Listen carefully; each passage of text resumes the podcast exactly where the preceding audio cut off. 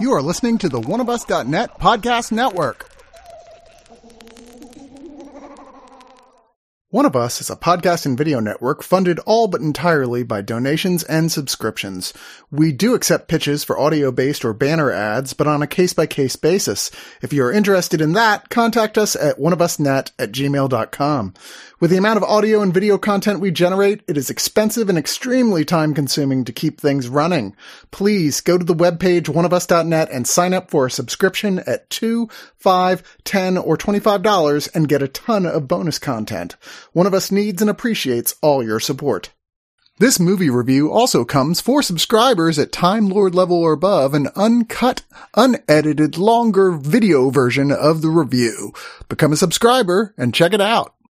Hungry for adventure? Then travel to a la carte, the charming land below the floating city of heavenly delight, and join the young cook Ramen for her daily dose of wacky hijinks in the new series Delicious. With a cast of eccentric, strong female characters, this wonderfully illustrated comedy comic will be out in July, but you can pre-order now by clicking the banner on the page for this podcast. Get the limited hardcover first edition, plus free stickers and an art print as a gift.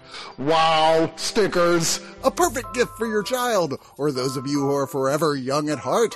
One of us strongly recommends this one.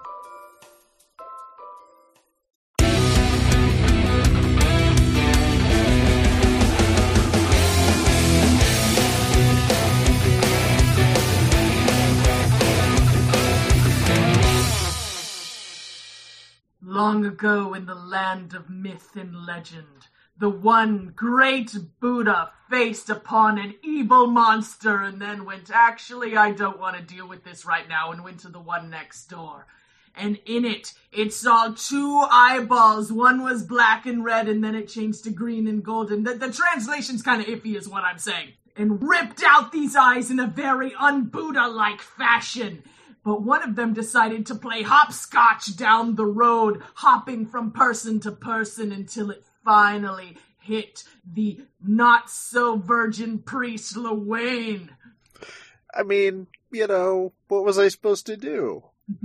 and with it, Lewayne went on his evil, murderous rampage of hopscotch until finally the Buddha, played by Robert, decided to put it back in its jar. I was on a supposed to be silent, but I'm gonna go ahead and you know, for the sake of moving the plot forward, I'm gonna go ahead and speak. And yes, all that. and with the other eye, gold green view, multi technicolor Joseph's dream coat eyeball got put in another jar, and neither these two shall meet until Mindy, that is me, went to get some cookies and accidentally used the wrong one. And so now, in order to put this eyeball back in its rightful place, we must do the review of The Eighth Night, a Korean mystery thriller horror involving myth and legend, much of which us non Buddhists probably don't get correctly. So, would anyone among us want to jam the eyeballs back in their containers by giving the synopsis? Sure, why not? The Korean version of Indiana Jones decides he wants to prove the legend that you recited was true. Well, I messed up the legend on purpose, so you may want to say what it actually is. There's an interdimensional monster that wants to cause human suffering. Buddha's like, no, Bitch don't do that. But like, for whatever reason, can't actually destroy the creature. So he basically plucks out its eyes and, as you described, separates them in two different places and so that keeps the creature blind and powerless, except that some guy decides he wants to prove the legend, so he finds the eye and things get loose and it begins doing the fallen angel thing from person to person to person through the path it's supposed to take. And you've got a cop who's investigating one of the murders that happened, and you've got a novice monk who's supposed to go get the other experienced monk and convince him to come save everybody and they all are chasing this thing and each other and it probably makes a lot more sense if you speak Korean, which I don't. but the stepping stones or the hopscotch that you referred to are the seven people that the creature will inhabit along its path. And when it reaches the final one, then the virgin shaman, once they reach that last one, then it will burst forth and be powerful and destroy the world and all the things that, you know, those creatures want to do in the process. That's pretty much it. And then we watch them fight each other and this thing trying to keep ahead of it and it keeps getting ahead of them and so forth and so on. And like I said originally, the dude that starts this all off was trying to prove the legend was true. There's a fucking interdimensional monster that wants to murder all of us. Why would you want to prove that that's a thing? Just leave it alone. Yeah.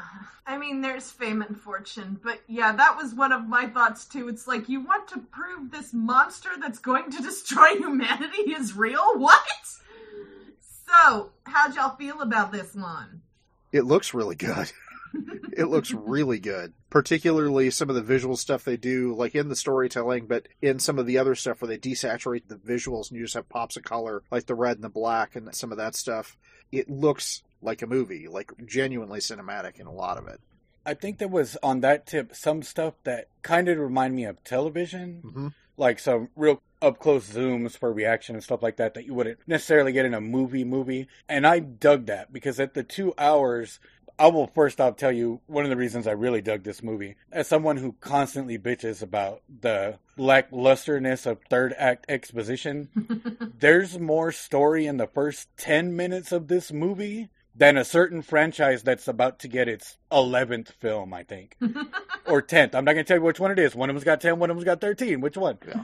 but on that note, it made me feel a lot of times we get these horror shows that are six or eight episodes or films where it's like, oh, I wish this one was the other one. Right. I love this kind of in the middle. I'm not saying it plays like a television because you're absolutely right. A lot of the stuff was so well shot. The lighting, the stuff in the train station that we get to see reminded me of a lot of stuff from the similars, just that it was, you know, real low to the ground type stuff that building atmosphere, keeping the tension where they need to. I loved the way that it looked. I thought it was a really good choice to not, you know, we're in Korea, but we're in the alleys, you know, we're not driving around the city with the highway behind us, which a lot of films will do to build scope. But this one, this was definitely a story driven yep. horror movie.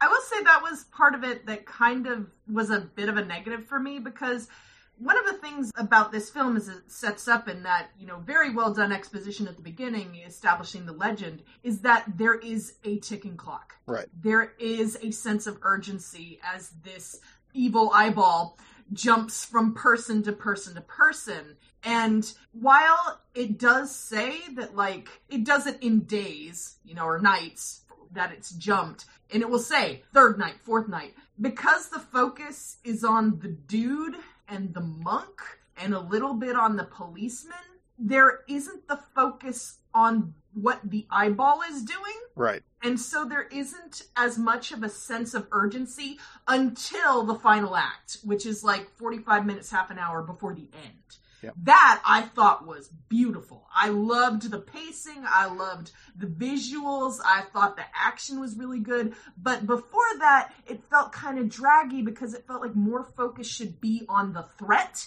instead of the people trying to catch up with the threat. There was a lot of cuttings to the bodies afterwards. Right. Yeah. Oh, we heard about another one. The one thing I will say about that semantically that really bugged me is it's called the eighth night and we're counting the days. Couldn't we have just counted the nights instead. Like it would have been a little more coherent, I think. But I also think to what you're saying, Mindy, it probably would have flowed a lot better if we were just talking about the stones and not the days. Like, right. South Korea isn't a massive country, so I'm pretty sure he could run across it in eight days and kill some people. right. I will say one thing that I really dug about the language of it, because, you know, obviously this is a subtitled foreign film, Korean produced. I love that their idea of Far East and Far West is like the Middle East and their west coast. Yeah. Right. But our version of far east is so far west that it's the other side of the world. Yes. Right? But their far west is like the edge of Korea, like, you know. It's right. just up there in the mountains. Yeah, well, I mean, you know, Buddhism began in India, so yeah, I was right. thinking it's probably around there, and then Korea, and it's like, yes, this is our borders, and it's like it's really tiny in comparison to the rest of the world. Because I was like, oh man, we're going to South America or something. It's like, no, it's like that side of the island, and you know, two thousand miles that way. One of the things that I did find sort of interesting about it, especially as you get near the end and you start seeing more of a manifestation of the creature, some of the what I assume are visual effects, they would almost have to be of like the eyes. It's not just the one eye or the two eyes, but like yeah, we get a pretty good final boss reveal. Yeah, and I'm gesturing toward my face, which nobody can see unless they're paying the extra money. You should pay the extra money and watch the video. It's much better. Thank you, subscribers. yes, thank you. So yeah, the one shot that I really like once we're in Act Three is once you know we're finally all in, and you know it's finally going down there at the end with the spells and the traps and the double crossing and the confusion and the family drama and all this stuff. This really quick kind of flash of like a light in the clouds. That shot is fucking gorgeous. Like it is really well. It's really quick. It's not a lingering, you know, they didn't open a title on that, but I really, really appreciated that. Well, we have talked a lot about the visuals. What did everybody think about the characters and or actors who played them? I think it's cool if you're like a person that watches a lot of horror and stuff. You get all kinds of tropes in here, man. We got a cop, we got the cop's sidekick, we have a monk, we have a crisis of faith, no longer a monk. We have someone who's lost their family. We have someone else who's lost their family. We have family that doesn't know that they're family. We have people that may or may not really be in this real world that we're following through part of the story. Yeah. So I thought that was neat. I thought a lot of the play that you know, it reminded me of stuff like the Seventh Sign and uh-huh. stuff like that, where we get to see like the possessed person jump in on the protagonist and be like, "Ah, it's me now." Like I dug that part of the writing and stuff, so I like that a lot of the characters got to play more than one side. I guess. Sure. There's just a lot going on, uh-huh. so I think for me the characters were cool. I dig the first monk that we start with that we don't get to, you know, see for the entire movie. But I think everybody was definitely in a lane. There's that not a lot true. of similar arcs and stories in the thing to each other. Yeah, I think that maybe they had a bit too much. Maybe if they cut one of those plot lines and focused more on those, you know, storylines, then maybe could have found a way to intertwine them together because except for like there's one moment between the cop and the ex monk that kind of involves some intertwining, but then it deviates once again back into their own lanes. It is very much this is my story, this is my story, this is my story, and then end. So, yeah, it would have been nice if they had interconnected more. Again, that would have helped in regards to the threat, because it's like everybody's focused on this one thing. You heighten the threat level, sure. it becomes a bit more engaging.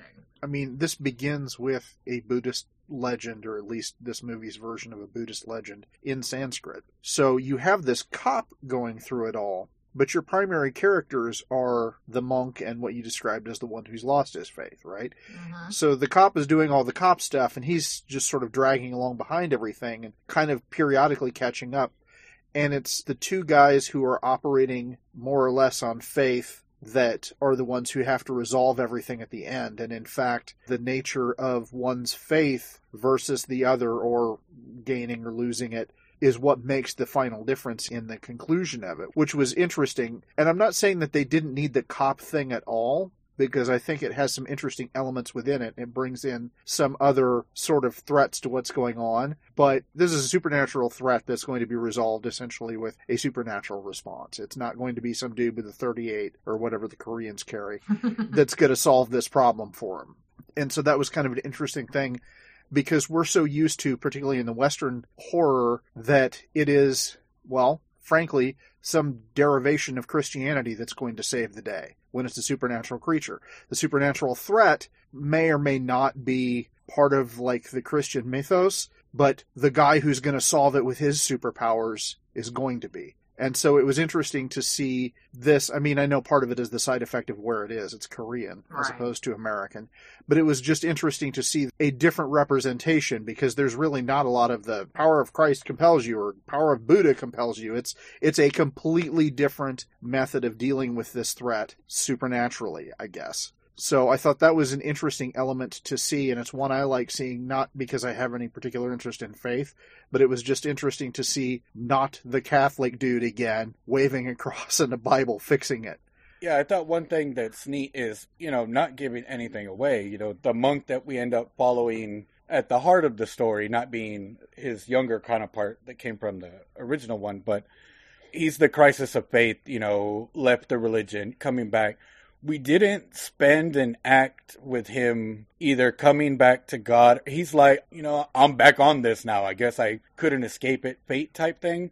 He doesn't dwell on any of that. Right. Well, he does have a moment uh, because his arc is not about his lack of faith. Yeah, well, that's what I mean. It's about overcoming his trauma. Right. I'm just glad that they didn't spend 20 minutes on that, Yeah. Uh, like a uh, lot of films usually do. The one thing, I don't know if it's intentional or not, but most of these films where you get the cop that doesn't know they're in a horror movie, we get the inevitable team up. And I will just say that this is not that. No, Yeah, no. not in the slightest. No. As we all laugh with glee. Because I had some questions, I think, going into the final moments of the movie, and I feel like, you know, some of the characters did too. Yeah. That's another thing is there's a lot of cast in this movie, and it's really a ride to see who's around for the credits. Right. Right. And that was one of the things too. Is like this thing is two hours long, but some of those side characters, like the cops buddy and the virgin shaman, and you know the professor, there are side characters that you know there's a lot going on with them. But because the focus is on monk and ex monk, and you know there's stuff with ex monk as well. Obviously, I mentioned his trauma, but it's like there's a lot of stuff there that I really wish had gotten expanded upon because it's like this is very clearly character moments Right. that it feels like they had to cut a bit in order to carry on with the plot. And again, since I mentioned the plot kind of dragged until the last act, having those character moments I think would have been a, a nice journey to go on through it in order to keep it going. Sure. I did think about it and wanted to ask y'all if there's smaller element over the others you'd like to see expanded on. Because, like, say we get a expanded universe movie, I'd fucking love to see this meditation group. Oh, yeah, Oh, the, yeah. the meditation group with the professor. I almost paused the movie to daydream about how nefarious that fucking idea was. Oh yeah. I'd like to know more about the professor and his daughter and what the deal was there because she's just kind of shows up and has a whole bunch of mystery about her and it's like I'd, I'd like to know some of that mystery Yeah. no okay Uh, That'll be for the ninth day oh right when that one comes out. Or ninth night. Ninth I'm night. sorry. Ninth midday. I was going to say the ninth tea time. And so as we get into the ninth day how about we get into our final thoughts? Go ahead robert. You know, I dug it. You know, this is easily one of the best horror releases by Netflix for me in a while. There's been some really good ones. I really like it because it's different. I really like it because it's pretty much a horror drama at some point. You get a cop that doesn't know he's in a horror movie, like I said. You get a crisis of faith. Uh, There's a lot of stuff I don't want to say because of what happens in the third act, but I really like the way it looked like Loane mentioned, and I totally acknowledge what Mindy's talking about about the jumbledness. I think maybe it has to do with that weird two hour mark. Like you've either got a lot of story and you had to cut some stuff out, or you needed less time to tell it. This one for me, I had never heard about this till it looked like we had a shot to review it. So I was hyped. I hadn't seen a newer horror movie that I hadn't heard anything about in a while. I dug it. I'm going to give it a strong 8 out of 10 blood amulets, man. Like, fuck, I want to hear a story about her, too. Like, it was some cool stuff. I will say one thing that's neat, real fast, is seeing a villain fall for the same shit more than once is my cup of tea, man, because that was cool, too. Nice. and how about you Luann? From a technical standpoint, it looks good. It sounds good. It's got a lot going on visually. It's not boring to look at at any point. From a Western viewer standpoint, you've seen a lot of this before, but there's a lot of stuff you haven't seen this way. And that makes it that much more interesting. Mhm. I don't know if it was really spoilery, but it got a lot into the sort of how the ending is resolved to some degree. You should still watch it anyway. But it was just interesting to see it not from the sort of traditional Western supernatural threat lens, right? Like that in and of itself was worth my time watching this movie. I'll probably watch it again because I'm pretty sure there's some stuff I missed that I'm hoping I can catch. In the end, this is 3.75 out of 5 Virgin Shaman. yeah, as you know, they were saying this film is really beautiful. I mean, I always love Asian film and TV in particular because it does tend to be shot well and the visuals tend to be really pretty and interesting. And I did enjoy everybody in it and what they brought to the table. But as I said, because of the way that the story structure is, you have characters that don't really interact all that much. Their storylines don't really interact all that much. And there are some characters where you get a glimpse that there's something really interesting and deep and engaging about them, but it doesn't go into it. And so as a result, like I said, until the final act, it does feel draggy. It's like you enjoy your time with the people, but there's a lot more storyline that I wish we had gotten that we didn't. But it's still, you know, an interesting story. And like I said, once it gets to that last act, it just goes. And it is really good and it looks awesome. And some of the things that happen, you're just like, oh, that, oh, hmm, okay. nice knowing you. Uh, so I'm gonna give it 7.5 prayer beads that you wrap around your fist like iron knuckles, cause you're gonna beat some shit up send them demons back to not Nirvana because that's where good people go. That is one thing. It's like I'm with you, Luane. I love the Eastern sort of mythos, legend, supernatural stuff. So having that there, and it's like, eat this from the Buddha, it, which is so not the Buddha when you really think about it. Yeah, there's a scene where the monk who reps his knuckles with the metal beads gets a gun pulled on him, and he reps his knuckles. I was like, if he blocks that fucking bullet with his fucking hand, I'm gonna petition for a sequel. Luckily, it didn't go to. This isn't an experimental horror. He just had his axe that had Om written on it, so yeah. it's like meditate on this, bitch. And that's the American remake right there. the American remake is definitely an HBO half hour called Virgin Shaman. I'm sorry. I did think about that. Like the character gets called that from when she's very young. Like, yeah. is this like a position that people take, or like does every town have like, oh, I'm not going to the bougie shaman, I'm going to the virgin shaman? Like, lots of questions, which I think if a film's going to keep you talking, it's good. So you know, good things.